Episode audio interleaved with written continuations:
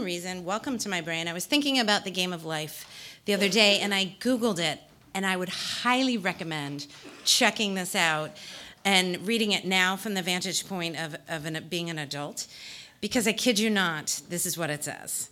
It says, not verbatim, but basically, it says the game of life is played by the cards, the cars, everybody has a car, because everybody does, right?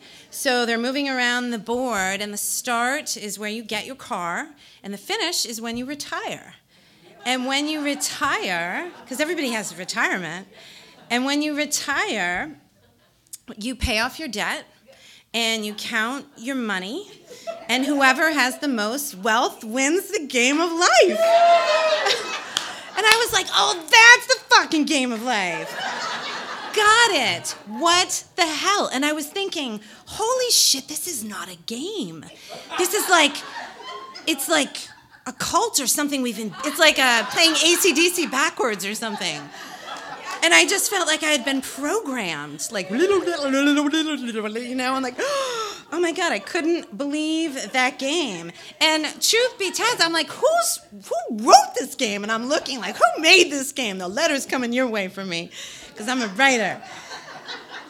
But I've always, I've never had a really uh, quiet relationship with rules. My, my relationship, how do I put this delicately? my relationship with rules has, has, been rather loud, and I've had lots of consequences for that. And but I find with every year that I live, though I'm getting louder. If I didn't think that was before, so much so that I found this summer, I was in the street and I heard myself say, oh, almost like I was witnessing myself, like, don't say that is I don't believe in the US Constitution. And I was going on what would probably be considered a rant. I thought it was just truth just pouring out of me into the street. But I said, you know, this is not a document that was written with me in mind and people in color in mind. It was like the founding fathers were all white.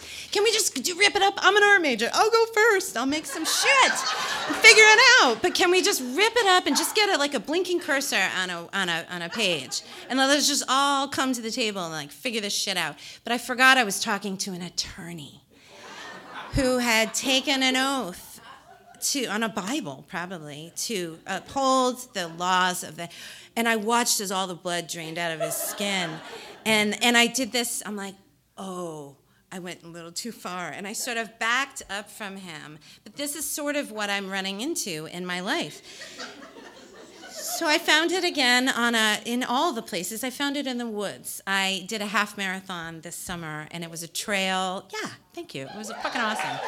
It was in the woods and it was a trail race. I was so excited because I love roads are just so boring for me.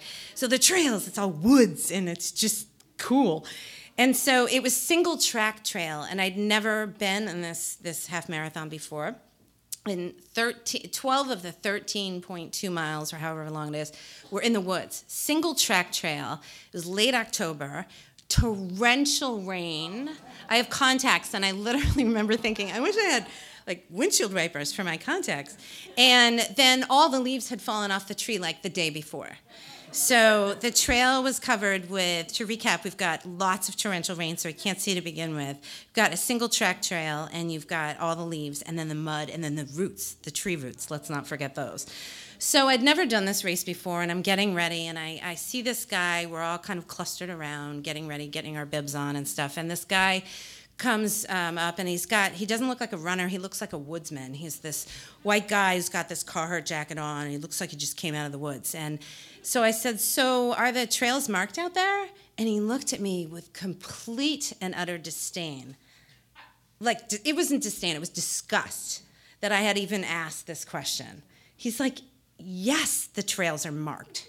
And I was like, and then I was the one backing up, going, Oh, all right, cool. I'm glad they are. So you know where this is going.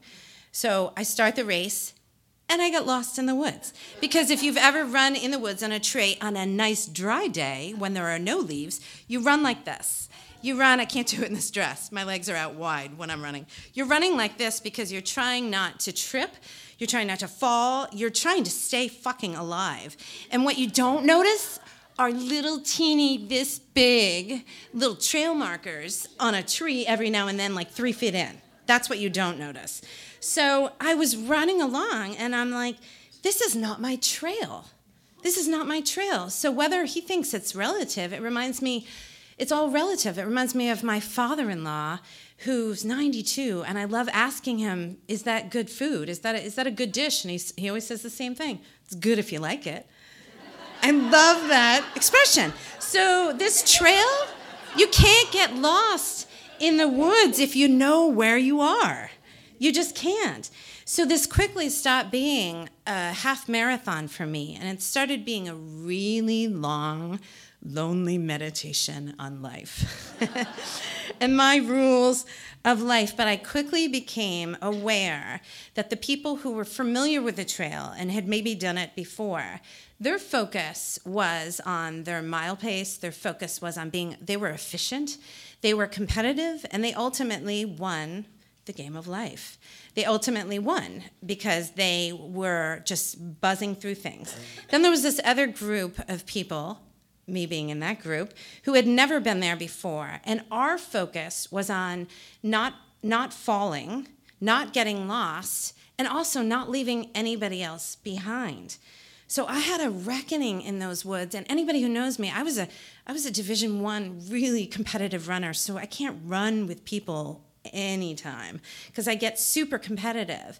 But something happened for me. The woman who ran into those woods was different than the woman who ran out of those woods because I came out with some new rules of life of my own.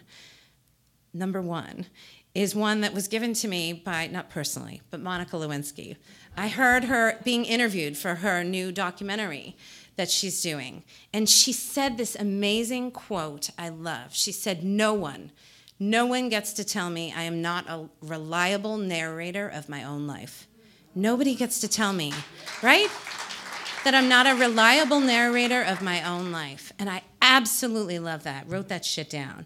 And then the second one was that the game of life isn't isn't a it's not a game to be played or something to be won. It's something to be experienced, to be lived and to be loved. And I experienced solidarity in those woods that I have never experienced before with complete strangers. And I know we are stronger together than we are divided when we're in the woods. Please welcome and rise, if you will, for our next speaker of the evening, who is coming out of her own woods, the amazing Lynn Carter.